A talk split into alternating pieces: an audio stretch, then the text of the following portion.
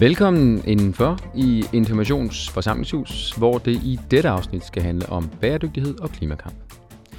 På ryggen af tre udgivelser af Informationsforlags store bogserie Moderne Ideer, havde vi en mørk aften i november inviteret klimajournalist gennem 30 år her på Information, Jørgen Sten Nielsen, op på scenen, sammen med professor Catherine Richardson og ingeniørprofessor Brian Bad Mathisen. Det var mig, Lasse Laversen, der forsøgte at styre den vidtfavnende samtale om de uoverskuelige store udfordringer. Og øh, resultatet kan du høre her. God fornøjelse.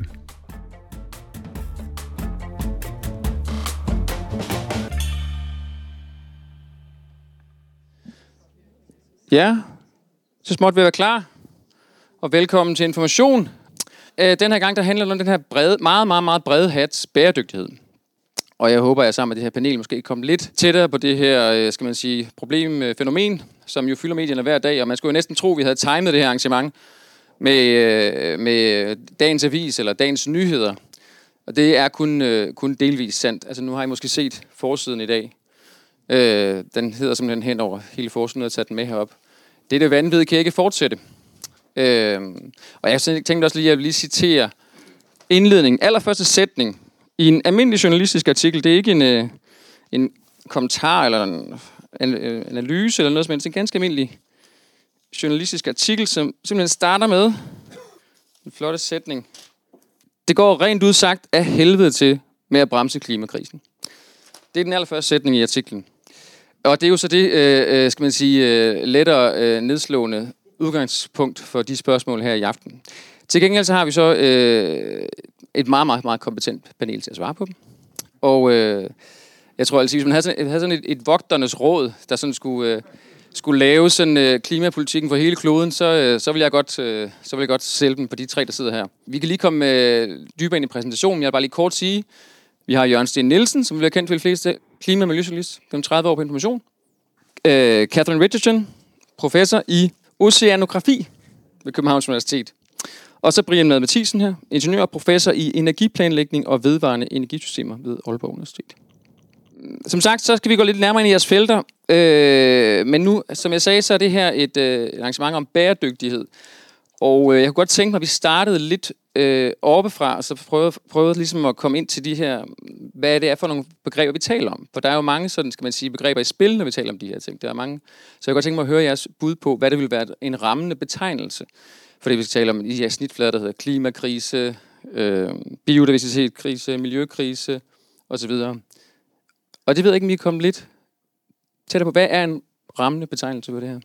Den krise, vi står for. Det er en civilisationskrise. Ja, Det er en planetær krise. planetær krise. Nej, det er det ikke. Nej? Det er ikke planeten, der har en krise. Nej. Nej. Det er en krise om, om vores øh, forhold til, til... Det er en eksistentiel krise. Ja.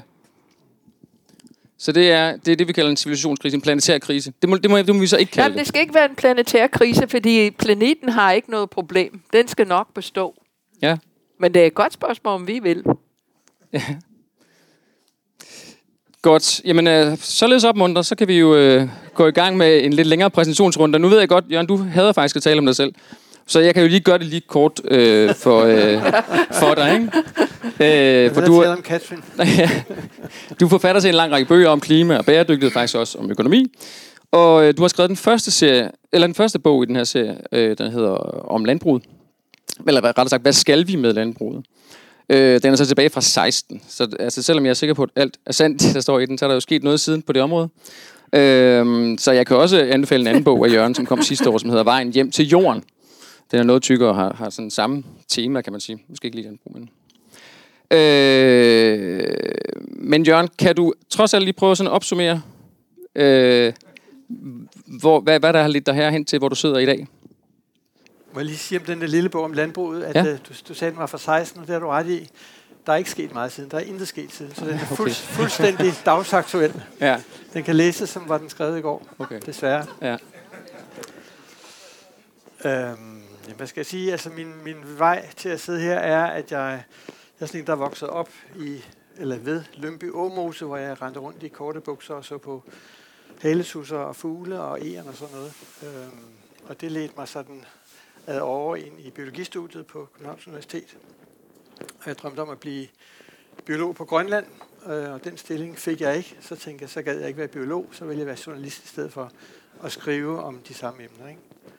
Øhm, og så var jeg så heldig, skråstrej uheldig, at lande det rigtige sted, så den i første hug. Så derfor er jeg aldrig kommet videre. Derfor er jeg stadig ikke på information. Ja. Okay. Og i dag kan vi godt kalde dig, må jeg kalde dig klimajournalist, eller hvad skal vi kalde dig? Ikke hvis du spørger, Katrin. Det, vi, skal, vi skal lære at tale om miljøkriser, ikke om klimakriser, men det kan vil du sige en masse mere om. Så kald mig miljømedarbejder. Miljømedarbejder. Fint. Og Catherine, øh, du har jo sådan, når man kigger, det er et vanvittigt imponerende CV. Øh, også en gammel dame. Ja, jo jo, men du har ikke spildt tiden, kan man så sige i hvert fald. øhm, så det kunne jeg godt tænke mig at høre lidt om, bare sådan, hvordan Jamen, du har bragt dig hertil. Hvad der har bragt dig, dig Lasse, du kæmpede dig igennem det der biologiske ja, oceanografi. Ja. Og det er rigtigt nok, jeg har en Ph.D. inden for det, og nogen har klistret det etiket på min professorat.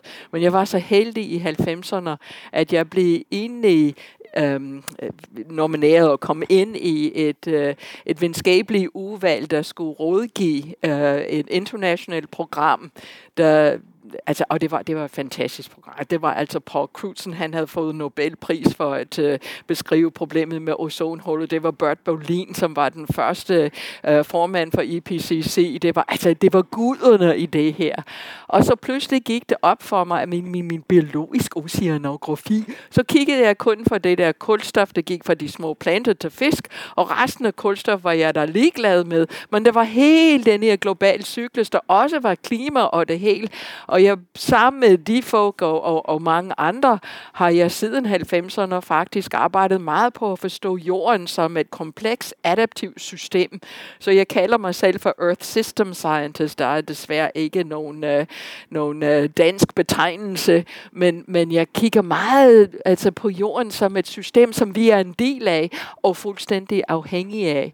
Så, så det er der, hvor jeg er kommet her, hvor jeg er i dag. Og journalister kalder mig heltid for klimaforsker. Jeg kan helt så sige, geofysikere gik jo fuldstændig i koma over det. Og faktisk sidste gang, nu jeg sidder, jeg var formand for Klimakommissionen, jeg har siddet i Klimarådet i flere omgange nu her, og sidste gang, da det skulle udvides, altså Klimaråd, så blev, var der store høringer, de forskellige universiteter, og det hele skulle melde ind, hvilke nu kompetence skulle vi have i rådet. Og Københavns Universitet, min arbejdsgiver svar, vi skal have nogle klimakompetencer. Mm-hmm. Noget klimavidenskab. Ja. Så du er ikke klimajournalist, og jeg er ikke klimaforsker. Godt. Det, det kalder vi jer ikke så.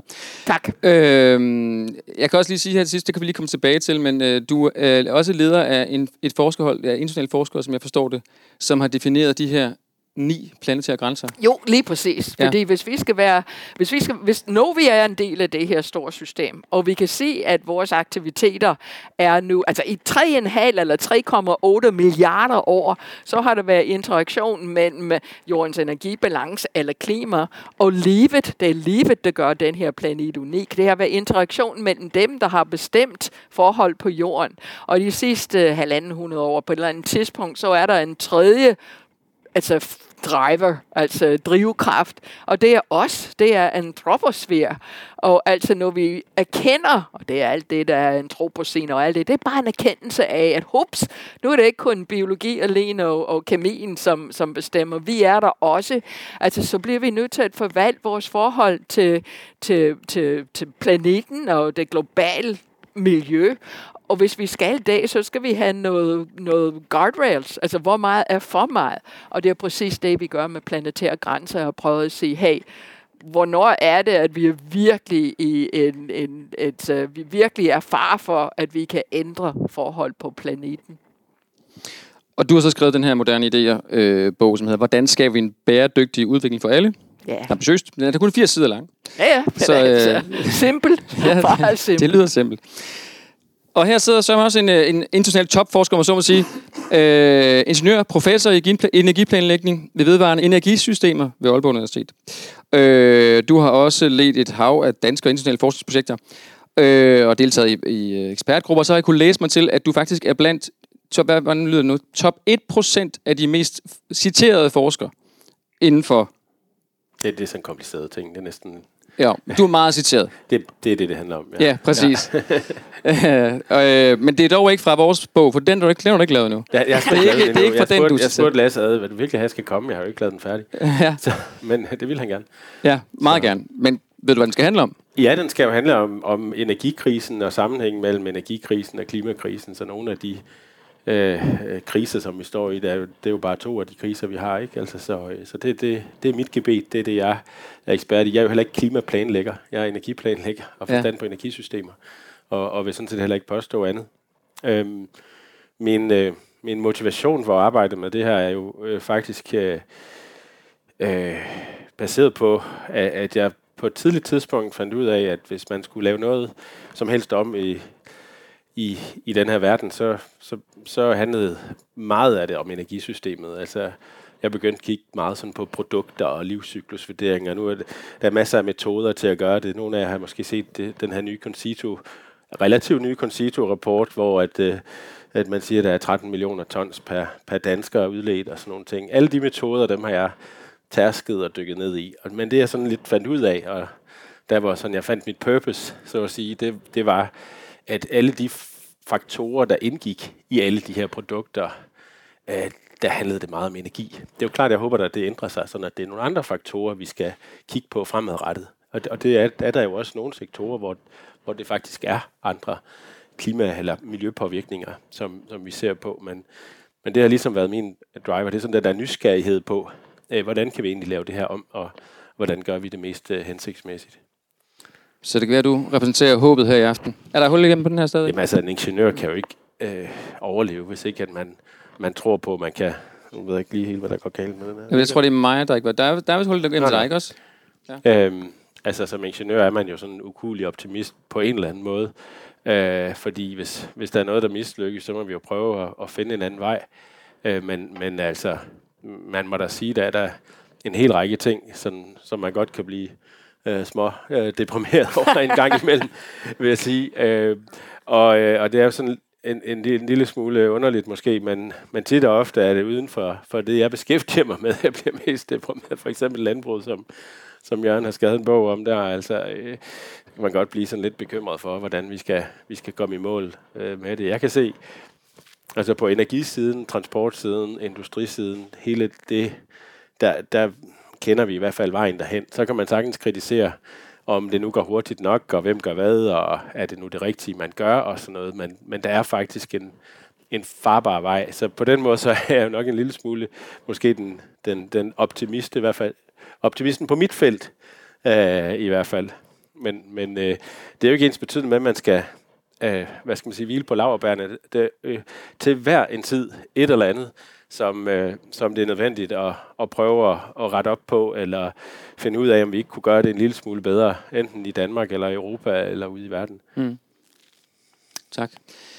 Øh, men så lad os øh, starte hos dig, Jørgen, når vi, når vi har fået, fået så meget håb her. Fordi nu, som jeg indledte med at sige, øh, så øh, dagens aviser, ikke kun vores avis, fordi jeg, jeg ved godt, at vi tit skriver den historie, men alle verdens aviser faktisk, har i dag skrevet om de, øh, dels FN-rapporten i dag, men dels en række andre rapporter, der også er landet i dag. Plus det, som jeg forstår det, så har man også lige nået øh, overfladetemperaturen på plus 2 grader i sidste uge. Det også falder også sammen med aftens arrangement stort set. God timing. Men, øh, men hvad tænker man, Jørgen, når man har arbejdet med det her på den måde i 30 år, og så, og så får den måske ikke så overraskende nyhed? Jamen altså, den her bunke rapporter, som, som er kommet ind for de sidste 3-4-5 dage, er jo næsten sådan et ritual, som gentager sig hvert år på det her tidspunkt, fordi vi er på vej til det, der nu er det 28. forhandlingsmøde om øh, FN's klimaaftaler. Altså det hedder COP28, som finder sted i Dubai med start om godt en måned fra nu.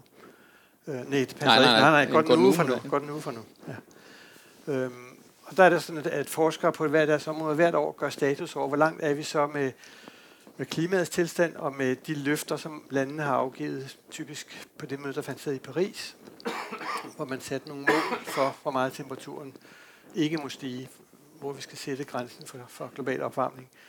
Øhm, og der bliver gjort status hvert år, og det er der så blevet gjort nu.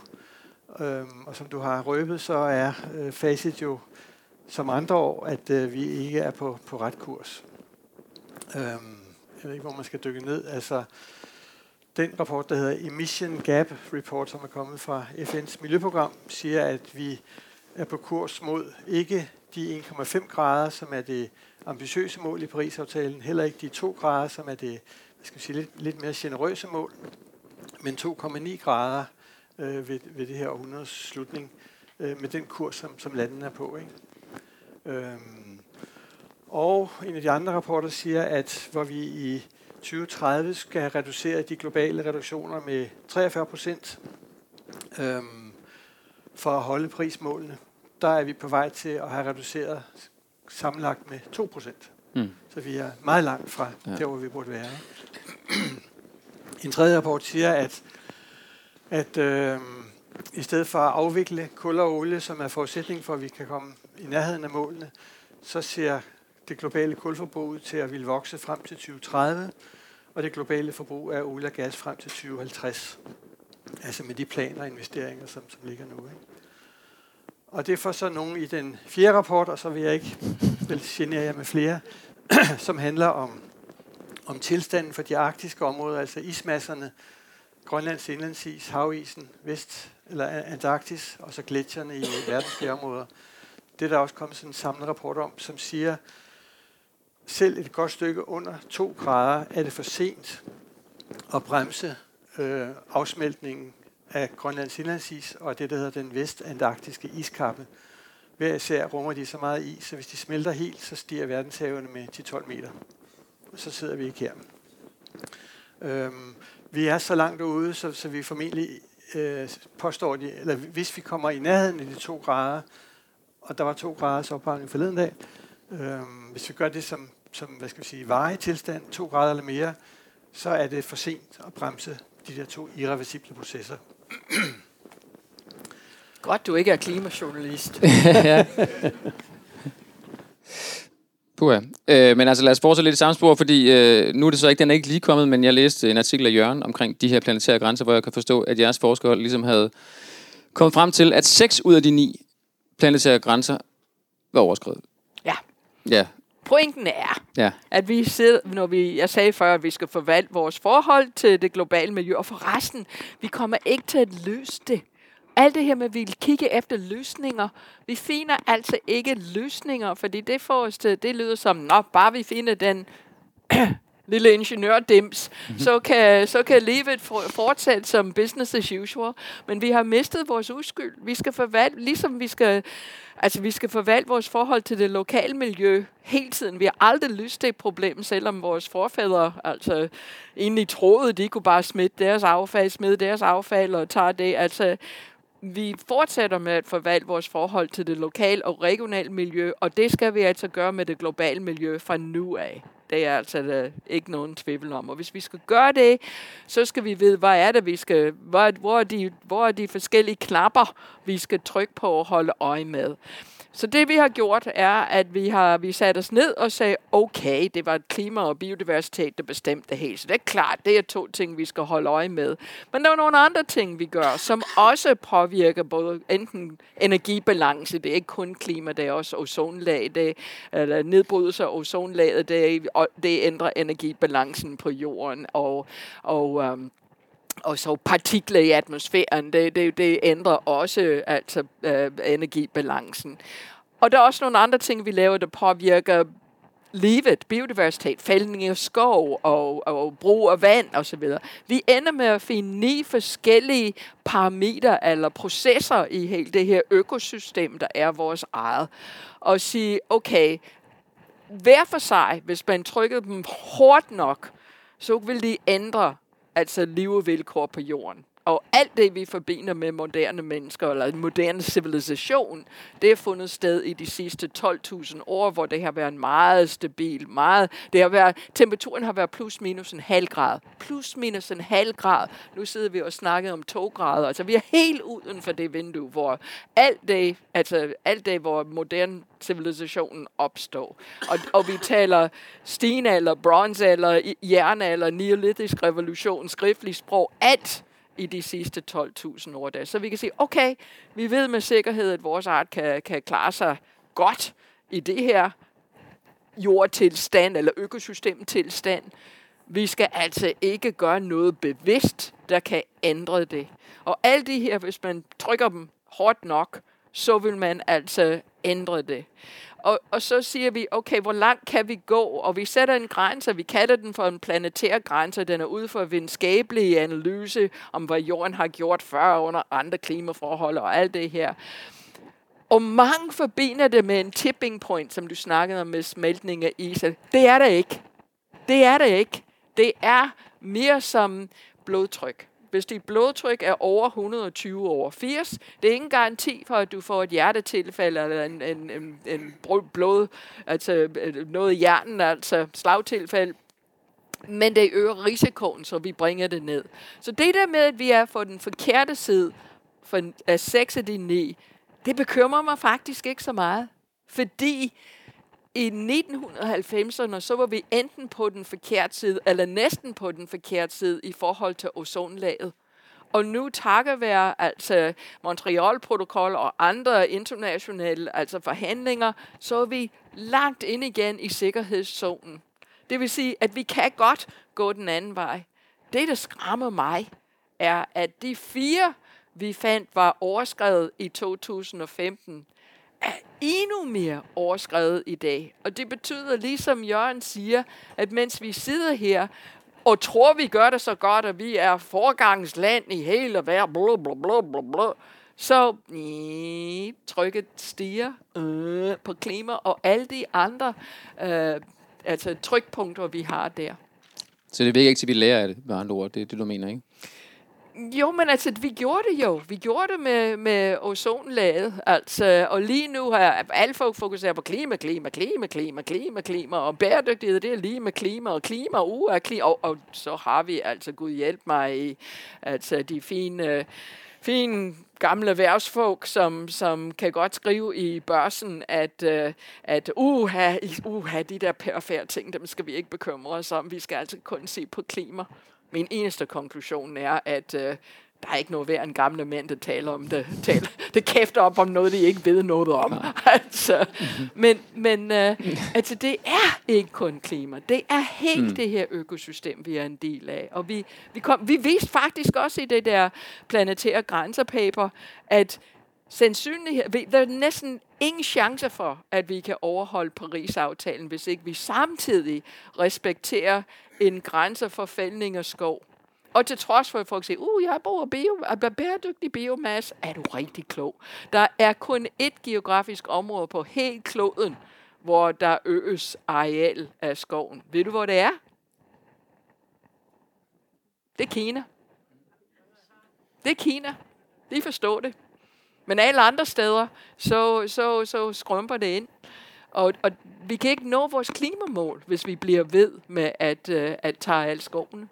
Nej, for jeg kan også, du har sagt til Jørgen i den her artikel, så siger du blandt andet, at det ikke er så meget, ja, du siger, at det ikke er de enkelte ting, du er nervøs for, det er faktisk samspillet mellem de ting, du er, du jo, mest det er interaktionen, og ja. det er derfor, jeg er så ked af, at nu har vi et klimalov i Danmark. I den klimalov så står det altså, at formålet med loven er at reducere vores udslip. Fint, og så er der ni guidende principper i det første afsnit, og jeg kan ikke huske dem alle sammen, men øhm, når jeg kommer med noget af dem og siger, at de kommer alle sammen fra samme skuff, så vi ikke kunne regne ud, hvor de kom fra. Det skulle være så billigt som muligt, det skal ikke koste jobs, det skulle ikke flytte dansk virksomhed til udlandet, det skulle ikke være konkurrenceforvrændende for dansk virksomhed, det skal ikke gøre, at vi ikke har offentlig, sund offentlig finanser, det skal ikke vende den tunge ende nedad, og I kan næsten gætte jer til, til resten af dem. Intet sted i den lov står det noget om naturen, men over halvdelen af den såkaldt grøn energi, vi har, den kommer fra biomasse, som er naturen. Det er den energi, som livet skulle have haft.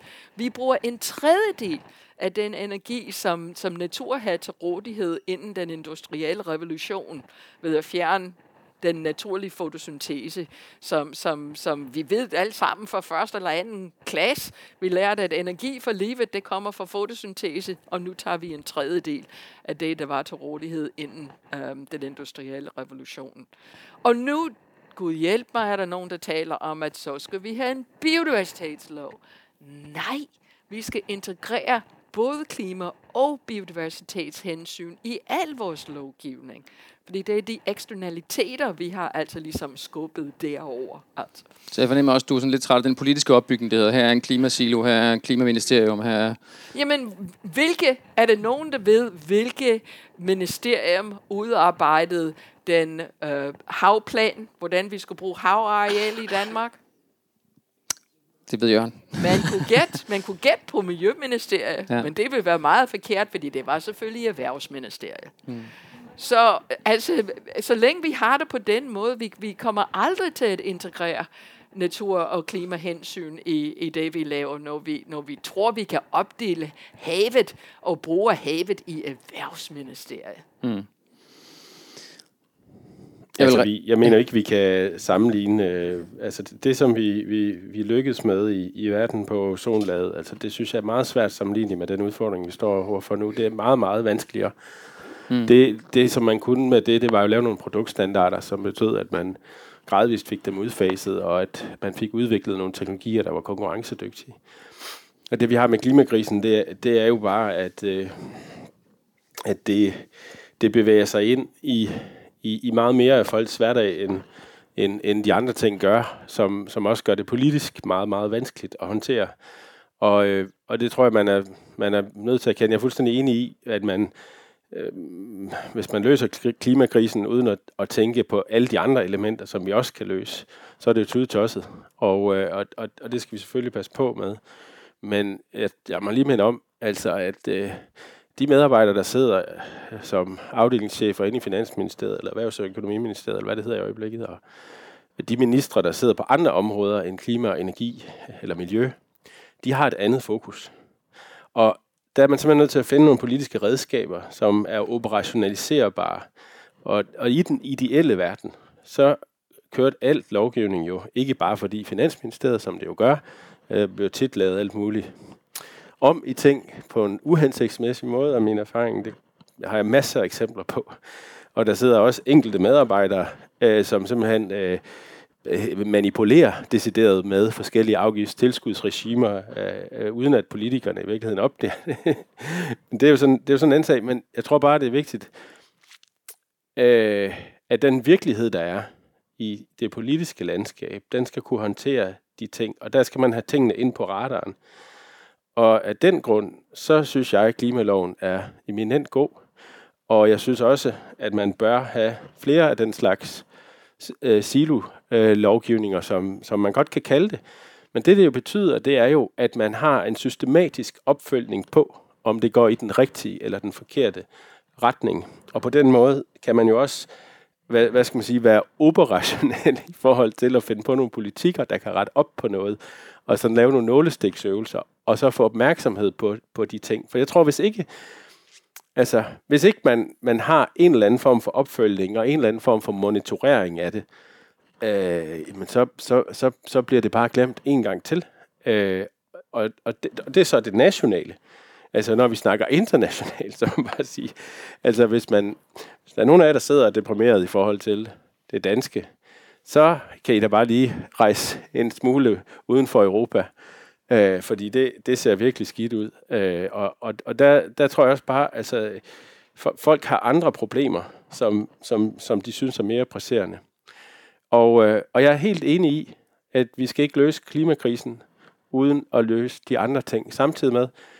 Jeg holder måske 50-70 oplæg om året, måske mere end det. Og øh, jeg prøver at lade være med at nævne klima Øh, ikke sådan, det er jo ikke, fordi jeg undgår at nævne klima, men jeg nævner klima og en masse andre ting, som man kan få gavn af, hvis man gør tingene på en fornuftig måde. Og det, det, og det er jo også det, som... Altså, jeg, jeg kan godt være også frustreret over nogle af de elementer, som Catherine lister op i forhold til klimaloven, at man skal... Det må ikke koste noget, og man må ikke miste job, og du, du, du, du, du.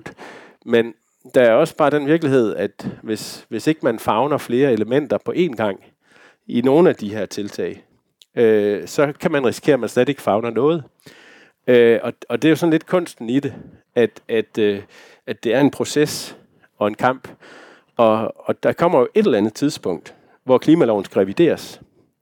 Og, øh, og øh, man kan sige, at i 2019, som jo altså i virkeligheden var det tredje klimavalg, Øh, vi havde EU-valget og øh, kommunalvalget, og så havde vi folketingsvalget. Efter min mening var det sådan det tredje gang, vi virkelig havde det på fo- i fokus. Øhm, på et eller andet tidspunkt, så kommer der en revision af klimaloven. Og min forventning vil være, at den revision vil stramme væsentligt op på nogle af de ting, og der vil også være en større accept af, at nogle af de her, hvad skal man sige, øh, bullet points, som du nævnte, Jamen. at de, bliver, at de måske bliver ændret, og man accepterer, at det her må faktisk gerne koste noget. Så det er også en, altså det er en modningsproces, og en, altså en, en eller anden form for, for vej hen imod noget, som vi ikke har tid til. Det er jeg fuldstændig enig i, men... men misforstå mig ikke. Det er ikke, fordi jeg ikke vil have de ting ind i loven. Jeg synes, det er helt fint. Vi er også mennesker, vi skal være der. Jeg efterlyser bare, ups, hvor var naturen hen? Det var sådan mm. set det vigtigste. Altså, mm. det er det, det, det, det gør vores planet unik. Mm. Nå, jeg synes, det, det er en enormt godt eksempel til at illustrere det dilemma, vi har. ikke. Altså, da klimaloven blev vedtaget, der, jeg havde det som juleaften, fordi her kom endelig efter en hård kamp nedefra en lov, som pålægger politikerne at nå nogle bestemte mål med, med tal sat på. Ikke? Og den lov har jo, den bruges sådan fire gange om året ved formelle, hvad skal vi sige, opgørelser. Klimarådet, regeringen, regeringen anden gang, og så Klimarådet igen på banen og vurdere, er vi nu der, hvor vi skal være i forhold til loven. Ikke? Altså på den måde er det et fantastisk redskab til at holde øje med, hvad der bliver besluttet, og hvad der ikke bliver besluttet. Øhm, og derfor er jeg jo også fristet at sige, det lyder som en rigtig god nyhed, når nu røber jeg noget, når øh, det, der hedder Biodiversitetsrådet om et par dage formentlig foreslår en naturlov, inspireret af klimaloven. Ikke? Øh, fordi så, så kan vi måske få nogle, nogle, nogle mål for hvad skal vi sige, udvidelse af naturen i Danmark, som man kan hænge nogen op på og, og forfølge og operationalisere. Men på den anden side er jeg også fuldstændig enig med Kasson i, at den der silotænkning gør, at tingene i de enkelte sektorer kan spænde ben for hinanden, eller politik på de forskellige områder spænder ben for hinanden. Øh, og det er aller tydeligst på landbrugsområdet, hvor, hvor man har altså en politik for nitrat, man har en politik for, eller man, er, man får måske en politik for, for CO2 og klimagasser. Så har man en politik for konkurrencestyrkelse og en politik for eksport osv., som på ingen måde hænger sammen, og som kaster det der stakkels landbrug rundt øh, fra den ene udfordring til den anden. Af den grund var politikerne i et svagt øjeblik så kloge, da de forhandlede det nye regeringsgrundlag, at de sagde, at vi må have en samlet ny vision for dansk landbrug, fordi det hænger ikke sammen, at vi sådan opererer fra det ene, springer fra den ene øh, græstue til den anden. Så, så, så der kom et flot løfte om en ny vision. Den skulle udarbejdes i samarbejde mellem politikere, øh, grønne organisationer, landbrugserhvervet og et par andre, hvis jeg husker rigtigt. Øhm, og den skulle ligge, der skulle ligge et, et udkast fra den her gruppe ved, ved udgangen af det her år. Det er nu. Det, der ligger ikke noget. I stedet for at der er kommet det, der hedder en 2030-plan for økonomien, som siger, vi, vi har aflyst den der vision. I stedet for laver vi en trepartsforhandling om det snævre emne, der hedder en CO2-afgift på landbruget. Øh, og, og det er lige præcis det, der sker, når politikerne så sidder i maskinrummet og skal finde flertal og skal tage hensyn til interesseorganisationer, så, så ender de i de der bitte små båse, hvor de ikke tænker i helheder. Og så får vi ikke det, vi har brug for. Derfor var der nogle øh, ni øh, grønne organisationer, som lod sig provokere og lavede den der samlede vision for dansk landbrug, som kom for godt en uge siden, tror jeg. Ikke? Og som er altså vild at læse, fordi den er så radikal. Og det er den, fordi den samtænker alle de der problemstillinger for en gang skyld. Ikke? Og man bliver helt chokeret over, hvad de regner sig frem til. 95% færre grise i 2040, 75% færre fjerkræ, 70% færre køer, øh, 600.000 hektar, det svarer til Fyn plus Lolland lagt sammen, tror jeg, skal tages ud af drift, og en hel masse andre ting. Fordi man har tænkt øh, biodiversitet, klima, dyrevelfærd, det hele sammen, og så regnet det om, man kunne. Ikke? Øh, og når man laver sådan en mission, så forstår man, hvad det handler om, og hvor, hvor svære løsningerne er, eller hvor krævende de er. Og så viger man tilbage og, og, og løber langt væk fra dem, hvis man er politiker. Ikke? Mm. Vi har prøvet at få både ministeren og Landbrug og Fødevare til at forholde sig til den her visions, vision for de grønne organisationer. og de, de vil bare ikke tale om det, fordi Nej. det er for, for besværligt og farligt og for langt fra virkeligheden. Ja, Men jeg tror faktisk, Lasse, at den bringer os tilbage til dagens emne, mm. som er bæredygtighed. Og mm. hvad er bæredygtighed? Og de fleste i min erfaring tænker på bæredygtighed som værende et tilstand eller et sted, altså noget konkret, hvor i virkeligheden er det en proces, hvor man skal lave kompromiser, og man er nødt til at veje, altså omkostning, altså, altså den, den øh, nytte, vi er ligesom alle andre organismer på jorden, vi lever af at bruge jordens ressourcer.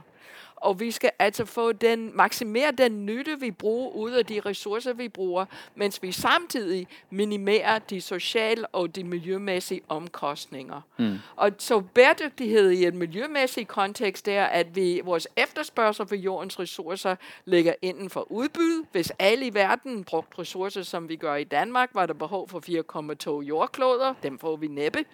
Altså, og den, den det, hvordan vi fordeler de begrænsede ressourcer, er den sociale komponent. Men der vil altid, altså jeg, jeg, jeg jeg kan godt forstå, at det er praktisk at have lovgivning på den måde, men altså selv som biolog og stor biodiversitetsfremtaler, så mener jeg forkert, at vi har en lovgivning, der siger, at hvis der er en trætoget et eller andet, så kan du ikke bruge en, bygge en vindmølle her. Det kan godt være nogle gange, at det var smartest at flytte den der trætoget maskine og, og, og sætte en vindmølle. Man bliver nødt til at kunne veje det, altså lave det opvejelse hele tiden, og det er vores lovgivning giver os ikke mulighed for det. Og altså nu, de unge mænd her, de snakker om, hvor godt det er med de her lovgivning, der gør. Jeg er så gammel, at øh, jeg sad i den første, den allerførste konsensuskonference omkring ildsvind og død fisk i havet. Og det var helt klart, hvor løsningen var, og altså hvor meget man skulle reducere altså, øh, øh, øh, CO2 eller øh, øh, kvælstof. Mit barn, jeg var faktisk på barsel, jeg skulle have ikke været der. Mit barn var oppe ovenpå, laboranten havde ham hver anden time, gik jeg op og armede ham og kom tilbage og var i altså. Men er 35 år gammel og har to børn selv, og vi er præcis det samme sted, som vi var dengang. Så vi har haft lovgivning, men den lovgivning var ikke som det andet lovgivning. Så hvis ikke vi bringer det ind i samme, altså i samme lovgivning, så man skal altså lave de kompromiser, så kan jeg ikke se, at det kan virke. Hvad hedder det? Øh, ja, fordi nu, øh, kan, jeg kan lige citere fra en anden artikel af Jørgen, som jeg har læst op til det her, som, øh, som han har skrevet tidligere i år, som har sådan en øh, ikke så opmuntrende Undskyld igen, Jørgen. Han skriver også opmuntrende artikler, og, altså meget smukke artikler også indimellem. Det gør han. Men den her, den hedder altså, det er rubrikken det her, Jørgen. Den hedder, vi er alvorligt bagud med den grønne omstilling. Her er historien om, hvor præcis hvor galt det står fat. Altså fat. Det er fat. Undskyld. Og der vil jeg godt lige citere fra den her, fordi det, det, det rammer lidt ind i det, Jørgen også siger, for han, øh, fordi øh, det, han taler med en masse eksperter, jeg mener faktisk også, øh, at du er med i den, Catherine, øh, om hvor, på alle de her punkter, hvor svært det ser ud, og hvor, hvor, hvor, hvor, hvor meget bagud vi er. Og så skriver han så, på rekordtid skal alle sider af samfundslivet omkalfatreres. Hele energiforsyningen skal bygges om, og en ny infrastruktur skal etableres. Landbruget skal genopfinde sig selv, det du var inde på før. Transportsektoren lægges radikalt om. Mange danske virksomheder skal producere helt anderledes. Andre skal bare dø. Skatte- og afgiftssystemet skal reformeres, og borgerne indrettes nye tilværelser efter nye normer med ny teknologi og nye vaner. Og så til, derudover så er der også øh, nogle biodiversitetsmål, som vi har, som vi har øh, hvad hedder det, bundet os til, som er, øh, at 30 procent af, af Danmarks areal skal være øh, hvad hedder det, natur. Og det er det, jeg mener, det lyder jo fuldstændig uoverskueligt, og uoverskueligt demokratisk projekt, ikke mindst. At det lyder som en revolte nærmest, man skal have gang i. Og det er jo ikke det, vi ser, og det er jo ikke det, der er på tapetet. Der er ikke nogen, der løber rundt i gaderne og er på vej til at, at rive magthaver ud osv. Altså, der, der er jo et eller andet, der står helt stille, og det er vel fordi, der ikke er en demokratisk altså fordi det er svært at få en demokratisk proces omkring det, eller hvordan? Forstår I, hvor jeg vil hen? Altså, det er jo altid sjovt med, med sådan modsætninger, uenigheder og konflikter øh, i et panel, men, men altså, det, det vi skal passe på, det er, at vi ikke ender i sådan nogle, som vi altid gør, det ligger et eller andet sted i rygmagen, i sådan nogle enten-eller positioner, ikke? Øhm, øhm, altså vi, vi skal det hele på én gang. Vi skal både lave konkret regulering ned på de enkelte områder, øh, grænser for nitratudvaskning og for CO2, og vi skal have en proces, som handler om det grundlæggende økonomiske system skal laves om, og en tredje proces, som handler om, hvad er det for nogle værdier, vi lever efter som mennesker, hvad er det, der gør os lykkelige osv. Øh, og vi skal lade være med at tro, at vi skal slås om, om vi skal bruge det ene redskab eller det andet. Vi skal bruge dem alle sammen på en gang i en stor, indviklet, rodet proces. Og det er lidt imod vores instinkt at tænke sådan, ikke? Men, men, øh, men jeg tror også, det, det er vejen til at undgå at gå i sort, at, at, man, at man øver sig at sige, der er sgu mange veje, som peger i retning af målet. Jeg tror aldrig, vi når et, altså jeg tror ikke, der findes et eller andet sådan paradisisk mål, men, men der er en proces, og der er mange veje at bevæge sig mod, mod noget, der er bedre. Ikke? Mm. Øhm, så, så, så det er sjovt ligesom at, at blive enige, men, men i virkeligheden så skal vi øve os i at sige, vi skal gøre det der, men vi skal også gøre det der, og det ene udelukker ikke det andet. Øh, det betyder ikke, at der ikke kan være beslutninger, som spærrer, og som vi skal sådan bekæmpe. Altså, vi skal forbyde øh, produktionen af olie og gas og kul hurtigst muligt, for eksempel. Ikke? Øhm, men i alle mulige andre sammenhænge skal vi bruge rigtig mange redskaber på én gang. Nogle, som er sådan rent mentale, og nogle, som er øh, ingeniøragtige, og nogle, som er sådan øh, økonomisk øh, regulær, reguleringsmæssige. Ja, for jeg kunne godt tænke mig at høre dig, sådan den, den tekniske del, det jeg ramser op her, er det, er det sådan, er det, en, er det et realistisk Jamen altså, der er mange ting, der er sådan teknisk er realistisk, men altså, om det kan implementeres, det er jo sådan en anden sag. Øh, altså, øh, det, er jo, det er jo klart, at hvis, hvis man ikke, hvis man ikke sammentænker, at, at man skal have nogle økonomiske virkemidler med, øh, hvad skal man sige, tekniske fix, så, så er der jo mange ting, der ikke kan lade sig gøre. Altså, øh, men mm, lad os nu sige, at vi, vi forbyder udvindingen af, af olie og, og naturgas og kul øh, inden for tre år. Altså, øh, det, kan ikke, øh, det kan ikke rigtig lade sig gøre, fordi vi kan ikke erstatte øh, de forbrug. Altså, så har vi jo en, øh, en, en, en humanitær øh, katastrofe rundt omkring. Så der, det er jo noget med nogle processer, man skal sætte i gang. Og, øh, og øh, ja, det her eksempel, som, som du nævner, Jørgen, med, med de organisationer, der har fremlagt den her øh, øjensynlig rabiate øh, plan for, for landbruget, siden der ikke er nogen, der vil kommentere på den. Øh, det er noget af det, der rykker øh, på sigt. Altså, jeg har været med, og min kollega har været med til at, at lave forskellige meget, meget hands-on planer for, hvordan ting kan lade sig gøre med energibesparelser og vedvarende energi og samtænkning af systemer på, på mit område. Ikke? Og det er jo altså sådan, at øh, øh, dem, der sidder inde på Christiansborg, øh, de har brug for noget inspiration. Og det er ikke sikkert, det falder ned fra himlen. Mm. Og det er lidt det samme med embedsmænd rundt omkring. Altså, det er ikke sådan, at, at de nødvendigvis er gudsbenået med øh, en eller anden gave, der falder ned fra himlen. De skal have noget inspiration. Og, og øh, den eneste, altså det, det er jo sket på energiområdet igennem mangfoldige år herhjemme. Øh, det er måske ikke sket så meget på landbrugsområdet, men, men det er jo en proces, som man skal i gang. Jo flere vi kan fortælle og skubbe på, kan vi lave nogle praktiske planer, der tager hånd om både natur og miljø, og de landmænd, der nu er derude i, i virkeligheden, øh, øh, jo, jo, jo mere realistisk er det, at det på et eller andet tidspunkt bliver fanget af nogen, der, der faktisk skal udforme en lovgivning. Øh, så, og, og så, så, så skal man selvfølgelig... Øh, øh, altså, vi har de her planetære øh, grænser. Jeg kunne godt tænke mig at være meget konkret med, med det. Altså, hvordan skal vi implementere det? Altså, nu er der sådan den her Black Friday-debat i øjeblikket, ikke? med produkter og elektronik og alt muligt mærkeligt. Altså, øh, og, øh, og der findes jo lande, der har lavet forskellige øh, moms øh, øh, tilskyndelsessystemer på reparation og sådan noget. Det, og det kan vi selvfølgelig gøre. Men, men jeg er bare i tvivl om det er nok, selvom vi gjorde det. Øh, så, så altså på en eller anden måde, så hvis, hvis, hvis, hvis vi har nogle problemer, hvor det lapper ind over hinanden, og, og hvor at vi skal passe på, at vi ikke løser den ene uden at løse den anden, så er det også meget med at finde nogle håndtag, økonomiske eller tekniske, eller hvad det nu kan være, som faktisk så bringer os i den rigtige retning. Fordi øh, min opfattelse er, at de klimavalg, vi har haft indtil videre, at det, det er jo ikke en tendens, der, der kommer til at stoppe. Øh, det bliver noget, hvor der er en masse, der stiller krav til, at samfundet bevæger sig i den rigtige retning. Så det handler faktisk om at få i konkrete idéer på konkrete områder ud og arbejde, så at det på et eller andet tidspunkt bliver fanget op af nogen, der skal lave noget. Mm. Jeg har fornøjelsen af at, at arbejde meget sammen med øh, EU-kommissionens embedsmænd på forskellige områder og kvinder i øvrigt. Øh, selvfølgelig. Øhm, og øh, jeg, jeg er meget, jeg er dybt imponeret over det stykke arbejde, der bliver lagt for dagen.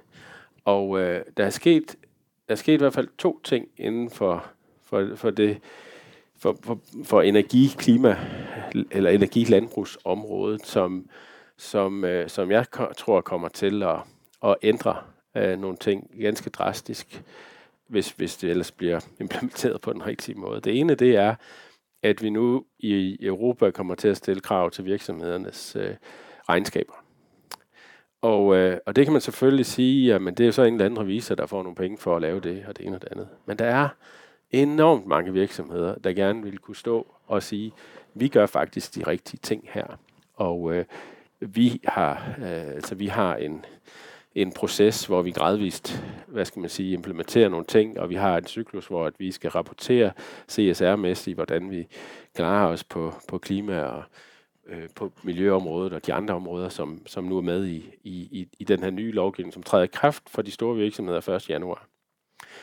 Det tror jeg kan have en kæmpe stor triple down effekt. Det er klart, at det skal jo helst understøttes af, for eksempel at man ikke bare i Danmark, men i hele EU får nogle andre systemer for at kunne reparere ting og genbruge ting, og øh, altså sådan, at vi ikke skal blive ved med at udvinde råstoffer til forskellige ting. Men jeg synes, det redskab, det, øh, det tror jeg simpelthen, det kommer til at betyde rigtig meget. Hvis man så kigger ud over Europas grænser, så er der to ting, som, som jeg kan se, der, der, der sker. Det ene er, at vi har fået den her Inflation Reduction Act, og det er, sådan, det er jo sådan en eller anden helt vanvittig øh, tilskudsmaskine, som Biden-administrationen har lavet. Det, det er enormt flot lavet. Det er også lidt deprimerende, fordi det sætter alt, hvad vi kender af markedskræfter ud spil på en eller anden måde, at man skal konkurrere for at være mere effektiv. Så det, det er virkelig sådan et subsidiesystem. Øhm, men på den anden side set, så øh, betyder det jo, at USA muligvis kommer til at rykke øh, ret kraftigt på det grønne område. Det er sådan set også på landbrug, øh, fordi at de investeringer, som man, man kan få tilskud til, handler om klima. Ikke bare på energi, men også på landbrug. Og øh, hvis, hvis det ellers kommer til at, at, at, at gå, som man forventer, så, så kan det virkelig altså betyde, at vi får, får biogas i USA og biolyse og udviklet en masse ting. Altså der er et eksempel, som jeg ynder at, at bruge. Det er måske nogle af jer har hørt, der skal lave sådan en elektrolysefabrik i Herning. Det er sådan en firma, der ligger her nord for København, der hedder Haller Topsø, der vil lave det. Øhm, det koster 2 milliarder kroner at lave den fabrik. Øh, og den blev besluttet for halvandet år siden, tror jeg, eller noget lignende. Hvis de havde besluttet den i dag, så havde den ikke været i Herning. Så havde den været i USA, så havde man øh, fået tilskud på 40% af den investering i den fabrik. Øh, det ændrer ved de tektoniske plader på energi- øh, og klimaområdet sådan helt øh, eklatant, hvis ellers kommer til at, virke, som man, som man forventer. Altså, øh, og det er ikke fordi, at der, der er helt givet nogle fejl i det, og der kommer helt sikkert ikke gå, til at gå, som man håber. Men det betyder immer væk, at USA begynder at, at kunne, kunne rykke til noget. Jeg har også lige haft fornøjelsen af at være i Argentina. Og øh, det, og det, jeg har hørt meget, øh, var, var nede og besøgte det danske mindretal. Det var en meget, meget udsøgt fornøjelse. Øh, sådan en, en landsby, der er spredt over en, en hel del kvadratkilometer, men som har et eller andet sammenhold og indbygget konflikter i øvrigt, som er meget sjovt at observere. Men, øh, men de, øh, de danskere, der, der er der, er meget forbundne med landbruget. Når man kører på Pampaen syd for Buenos Aires, kan man godt blive en, en lille smule deprimeret. Øh, fordi man kører forbi en frugtbar mark med alle, alle mulige forskellige slags, eller typisk er det en afgrøde, kan man sige, men så kommer der en ny afgrøde på næste mark. Øh, men så kommer der så nogle marker, hvor det bare er fuldstændig klinet. Altså, der er bare jord.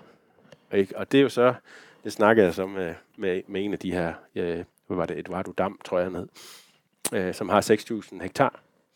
Jeg spurgte ham ad, øh, hvad det er, der sker, jamen, hvad der er sket de sidste 30 år i, i Argentina. Jamen, han siger, at vi har tredoblet brugen af kunstgødning, og så øh, har vi holdt op med at pløje og, og, og har, fordi vi bruger glyfosat det er sådan i, i to, to konkrete ting, der er sket. Ikke? Det er jo vanvittigt deprimerende.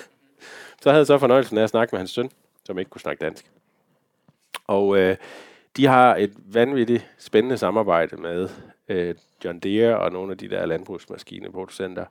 Men det de gør, de er at prøve at overvåge, hvad det er, der sker på de her land, øh, landbrug med hensyn til øh, Øh, øh, drivhusgasudledninger, men også i, øh, med hensyn til øh, pesticider og den slags. Og hvorfor gør de så det? Kan man sige, fordi del med ikke Massa, øh, som, øh, som var finansminister i tidligere argentinske regeringer. det bliver heller ikke Millet, der stiller det krav. Det kan jeg love jer for. Øh, men øh, de har en kontrakt med et tysk bryggeri, og de, de vil gerne sælge nogle produkter med nogle bestemte egenskaber. Og hvad er pointen der? Jamen det er, at i Europa er vi med til at sætte nogle globale standarder. Så når vi får det her CSR-system til at køre, og vi, vi gradvist stiller nogle krav, så har det altså en effekt ud over Europas grænser, hvor man på ingen måde kan gøre sig forhåbning om, at den argentinske regering implementerer det, men hvor at hvis man vil gøre sig forhåbning om at gøre sig gældende i Europa, jamen så, så er det simpelthen det, der kræves. Så er der også en 12 på vej og alt muligt mærkeligt. Ja, fordi jeg, jeg kan jo også fornemme, at, at byråkratiet i sig selv ikke er sådan en ubetydelig del af, af de her problemer, ved, når jeg læser om de her ting. Øh, hvad, hvad, er det rigtigt forstået, at det også er et, et indbygget problem i den her omstilling? Jamen, altså for det første synes jeg, at vi kredser nu omkring noget, som jeg synes er, er enormt vigtigt og bliver ignoreret. Mm-hmm. Og det er narrativ. Ja. Og altså, vi har en rigtig, rigtig dårlig narrativ i Danmark, fordi vi siger, vi, vi forbinder alle ændringer med afsavn. Altså jeg kan huske, at jeg var formand for Klimakommissionen og Finansministeriets repræsentant, repræsentanter i sekretariatet blev ved med at fortælle mig, hvor, hvor meget værdi jeg tabte, hvis jeg havde en elbil, fordi jeg kunne ikke uh, tanke op i. Altså, jamen du forstår ikke, jeg har teenage børn, der kører min bil, og det der med, at jeg kommer ud hver morgen, og jeg nu skal jeg finde en tankstation. For mig vil det ikke være tab af, af livskvalitet, at jeg ved, at, uh, at maskinen er opladt, og jeg kan køre. Men altså, det er afsavn det hele. Vi taler om kødfri dag, det er afsavn. Vi tager noget fra dig. Altså, hvorfor kan man ikke bare gøre gøre altså mere klimavenlig mad til default. Og altså, når du kommer til en middag og skal udfylde det, der har du nogle særlige, særlige krav. Er du for eksempel vegetar, så skal det stå, er du for eksempel karnivor. Så altså, der er meget omkring narrativ, og vi bliver ved med, og jeg tror også, at vi glemmer, at jo længere vi udsat noget, altså vi skal det her, vi ved, vi skal, på den. Altså det kan ikke fortsætte den her fast. Det kan man da se, når man, når man ser, hvad der sker med klima og, og, og biodiversitet. Så det kan ikke fortsætte. Vi skal lave os om. Og jo længere vi venter med at gøre det, jo mere drastisk bliver det. Altså vi taler meget om den der hockeystave og alt det der, men vi glemmer, at den hockeystave betyder, altså, at, at, at, at så bliver vi virkelig presset op i et hjørne. Det er det, der sker i England nu. Uh, her vi har haft inflation, vi kan ikke rigtig jo. Altså, jeg kan godt se, at det bliver hårdt, når det endelig kommer dertil. Så, så der er narrativ omkring det, men der er også det her med solutions. Og, og vi kommer ikke til at løse det her. Vi bliver altså nødt til at, at, at tilpasse os til det. Men det, det hele den idé om løsninger, det, det danner et billede, at vi får et kvantum step. Det, det er uha. Vi skal bare vente indtil... Men som jeg startede med at sige, vi betragter jorden som et kompleks adaptivt system. Det er ligesom din familie. Det er et kompleks adaptivt system. Er din familie dysfunktionel, du retter ikke op på det med et stort skridt, og så er alt bedre nu. Men gør det faktisk ved, at man laver en vision, hvor vil jeg gerne hen, og, og så trykker du på flere ting samtidig. Prøv at lave om på mange små ting. Nogle af dem virker, nogle af dem ikke virker. Og dem, der virker, det går du en lille smule mere af, og det var det, du talte om, og det var det, du talte om. Altså, nej, der er ikke uha, men der bliver nogen, der bliver ked af det der. Ja, men så må vi prøve at finde noget, der kan, kan balancere det. Vi skal, vi skal trykke på mange knapper samtidig for at få ting til at gå i den retning, som, som vi gerne vil have dem. Men jeg tror, der er meget omkring denne idé om, at at vi skal have en vision for, hvor vi vil hen. Du siger på landbrug og fødevare, det siger, uh, det skal være præcis som det, er, vi skal producere det samme. Om, nej, ikke nødvendigvis. Altså, det skal betyde måske lige så meget for dansk øh, altså økonomi. Det ikke, fordi det betyder så meget. Men altså, mm. det, det kan godt være, at det skal stadig være Altså, at vi skal betragte os selv som et landbrugsland i, i, uh, i 2050. Men der er ikke nogen lov, der siger, at det skal være præcis det samme, som vi, vi producerer. Og det er den her... Altså, Jamen, det, det, altså, vi, skal, vi skal have en vision for, hvor vi gerne vil hen. Og tidligere, uh, jeg har opfundet en traktor, lad os lige se, hvordan traktor tager os hen. Nu kan vi godt se, at hvis vi skal brødføde 10 milliarder mennesker, og det skal vi, fordi det er ikke fødselstal, der er problemet. Problemet er, at der er nogen af os, og måske nogen af os i det her rum, der ikke vil respektere vores udløbsdato. Vi bliver ældre og ældre, så vi bliver 10 milliarder mennesker. Og, og, og hvis vi vil gøre det, og vi vil gerne gøre det på en næringsrig måde, hvis vi, hvis vi bare opskalerer det system, vi har i dag, så vil det betyde en 90% stigning i vores drivhusgasudledning, og vi skal bruge 50% mere jordareal for at gøre det. Det er bare ulæsegørligt. Så vi bliver nødt til at have en vision for, nu vil vi brødføde 10 milliarder inden for det. Og det kræver noget. Det kræver noget af os alle sammen. Altså, danskernes spisevaner gør os vores diæt 45 procent, eller 45 procent mere klimabelastende end den gennemsnitlige diæt. Og så kan du sige, at ja, men der er mange indre, der ikke spiser kød. Ja, mm. men den er også mere belastende end den gennemsnitlige europæiske diæt. Oh, vi skal ikke blive for ændre, når vi skal nok på den afgift på mad, men det er ikke meningen, at du skal spise mindre kød. Jo, det er meningen. Hvis vi putter en afgift på noget, så er det fordi, vi vil gerne have, at du bruger mindre af det.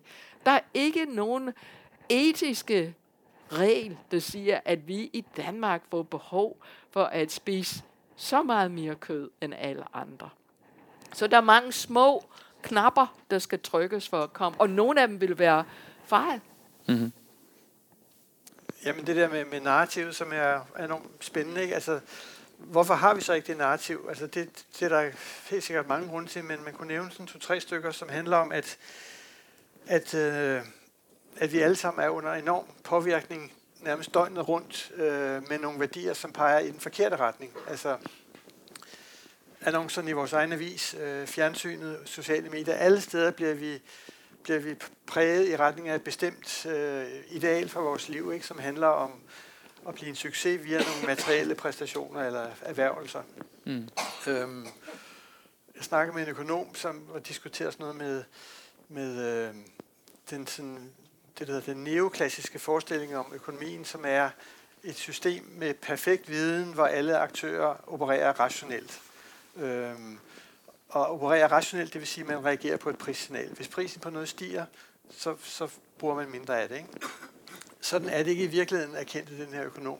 Øh, fordi der er nogle irrationelle påvirkninger, som hedder reklamer, som, som, som lokker os over evne til at gøre noget, som både er økonomisk øh, åndssvagt tit, og også åndssvagt i forhold til bæredygtighed, alt det vi snakker om. Ikke? Så den der påvirkning, som vi alle sammen er udsat for, er en væsentlig grund til, at vi ikke bryder med forestillingen om, at vi bliver kun lykkelige, hvis vi hænger på det der race.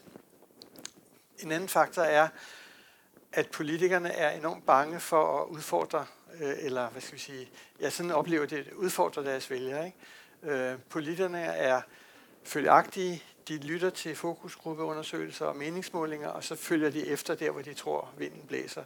I stedet for at tage på sig, at de er folkets ledere, det er dem, der skal formulere visionerne, det er dem, der skal gå foran og sige, altså ligesom vi håndterede coronakrisen, ligesom vi øh, stiller alt til rådighed for at støtte Ukraine, så skulle vores statsminister sige, nu har vi den tredje store, flotte fælles mission, og det er at sikre bæredygtigheden, eller hvilke ord vi nu må bruge. Ikke? Øhm, det er det smukkeste projekt, vi nogensinde har haft. Altså tænk, hvis menneskeheden for første gang kunne bringe sig i nærheden af harmoni med sine omgivelser. Man kan ikke drømme om noget flottere politisk projekt, og de tør ikke røre ved det. Altså, de, de, hvad, hvad siger landmændene, hvad siger dansk industri, og så løber de den vej. Øhm, og en tredje grund, det er, at der uanset hvor man så vil sætte ind og regulere eller gøre noget, så rammer man en eller anden særinteresse, som så med alt, hvad den pågældende særinteresse har, øh, strider imod. Og det er lige fra COP-forhandlingerne, hvor U-landene vil ikke noget, hvis ikke I-landene først betaler en masse penge. Kina vil ikke noget, hvis ikke USA først giver nogle indrømmelser. I Europa er det typisk sådan, at øh, Polen nedlægger veto, hvis ikke øh, de får nogle særlige indrømmelser i forhold til EU-beslutninger. I Danmark er det noget med, at øh, landbruget ikke vil, eller at Aalborg Portland ikke vil, øhm, og så bliver de nødvendige afgiftsreguleringer sådan bremset eller forhalet. Og man kan blive ved nedad, indtil det bliver rigtig ubehageligt. Altså, vi vil alle sammen gerne have grøn energi, bare i min baghave. Vi vil alle sammen gerne redde klimaet, men jeg er nødt til at have min flyrejse til Thailand, eller hvor jeg nu vil hen. Ikke? Det er også en, en interesse inde i jer selv, som, som pludselig går på banen og saboterer det projekt, som egentlig burde være vores projekt. Øhm, så på nogle områder så handler det om at altså bekæmpe nogle interesser eller nogle tendenser eller nogle mekanismer, som, som øh, forhindrer, at vi stiller om. Ikke? Øh, en anden del af det er at begynde at tale om det, som du talte om. Altså tale med hinanden om, hvorfor er det, hvorfor bliver man lykkelig af at spise bøf i forhold til at spise øh, selleri, eller hvad, hvad, hvad ved jeg, ikke? Altså, øh, den der samtale om livets mening eller livets fylde, øh, skal vi øve os i. Og der tror jeg, der er en stor udfordring for miljøbevægelsen, som er den er meget mangfoldig, men meget af den er indrettet på at punke politikere, og huske tak og lov for det, mm-hmm. men den svigter i retning af at gå ud og lave en dialog med dem, som står et helt andet sted. Klimabevægelsen burde rejse rundt til alle Danmarks landbrug og prøve at skabe dialog over vokstuen, i stedet for kun at sige, regeringen gør ingenting, regeringen gør ingenting, regeringen gør ingenting. Så det, det der revolten skal komme fra, det, det, det er positivt, det, eller rettere sagt, det er narrativet. Altså, øh en anden del af den narrativ er, at vi venter alle sammen på, at nogle andre mm. vil gøre noget. Mm. Altså, da jeg var over til hvad hedder det, folkefesten, eller folke, folkemøde. folkemøde. Ja. Altså, så optrådte jeg først med nogle folk fra sundhedssektoren. Uha, de gjorde noget vigtigt for samfundet, så det var ikke dem, der skulle holde igennem. Og så, mm. så lavede jeg noget sammen med, med landbrug. Uha, de, laver, de, de, de producerede kun det, som man efterspurgte, så det var altså ikke dem, det var altså forbrugere, der skulle... Altså, det var mm. alt sammen, der ventede på, på noget andet. Jeg blev rigtig provokeret sidste år. Jeg holdt et oplæg for lederne, at jeg var maset ind mellem, mellem Helle thorning Schmidt og, og øhm, øh, bestyrelsesformand for Mærsk. Og han var lige kommet tilbage fra COP, og han var... Øh, de politikere, altså det, at jeg virkelig troede, de ville gøre det den her gang, men jeg er så skuffet, og det er, jeg blev virkelig provokeret. Så jeg rejste mig op og tænkte, ved du hvad, hvis det ikke inviterer igen, så er det helt fint med mig. Altså, og så, så spurgte jeg alle de her folk og sagde, hvor mange af jer troede, at den her kop ville altså løse det her? Det var selvfølgelig ikke en eneste, der stak på den op. Og så sagde jeg, men hvad er det for nogle ledere? Jeg har uddelegeret noget. Det er ikke blevet lavet, og I bare sidder, jeg sidder også. Altså, vi venter alle sammen mm. på. I øvrigt inviterer de så, at jeg kom til folkefesten. Men altså. Ja. Og i øvrigt noget i i europæiske parlament i næste uge. Men, mm. men altså, så det er ikke, de holdt op ikke med, de elsker at blive skældt ud. Men vi mm. gør ikke noget. Mm. Mm. Så vi venter på andre at gøre noget, og vi skal, vi skal vente lidt indad. Når jeg siger det, så, fik, så siger folk, jamen, men, jamen, vil, du give, vil du give mig som forbruger skyld? For? Nej, men altså, jeg vil ikke have, at vi alle sammen sidder og venter på, at der er en anden, der skal gøre noget, men det behøver jeg ikke. Nej. Fordi vi kan måske lige åbne den COP28, som så er nært forestående. For det er jo sådan en, nu udnævnte jeg jo til vogternes råd, men det er vel et eller andet sted det eneste sådan globale råd, der findes, øh, den her COP, øh, må jeg sige. Hvad forventer I, og hvad håber I, eller håber I noget som helst? Altså, kopperne er enormt vigtig, netop fordi det er det eneste sted, hvor landene taler sammen, og der er en vis peer pressure omkring det, at kineserne og amerikanere inden Paris overhovedet talte sammen, det var fordi, der ville komme en kop. Så kopperne har en meget vigtig øh, mission, altså, og, og de, men, men, men de kommer ikke til at løse det her problem. Det bliver ikke løst før man også gør noget, når man kommer hjem fra kopperne. Nå, måske kan man lige minde om, at, at, at du sagde, at det, det, det, koppen er det eneste, vi har, eller hvad du, hvordan du formulerede det. Altså, der er masser af tilsvarende COP-processer om andre emner, ikke? Der er tilsvarende forhandlinger med, med aftaler for inden om biodiversitet. I de her dage er der forhandlinger om en øh, plastik, global plastiktraktat i samme sådan COP-agtige regi.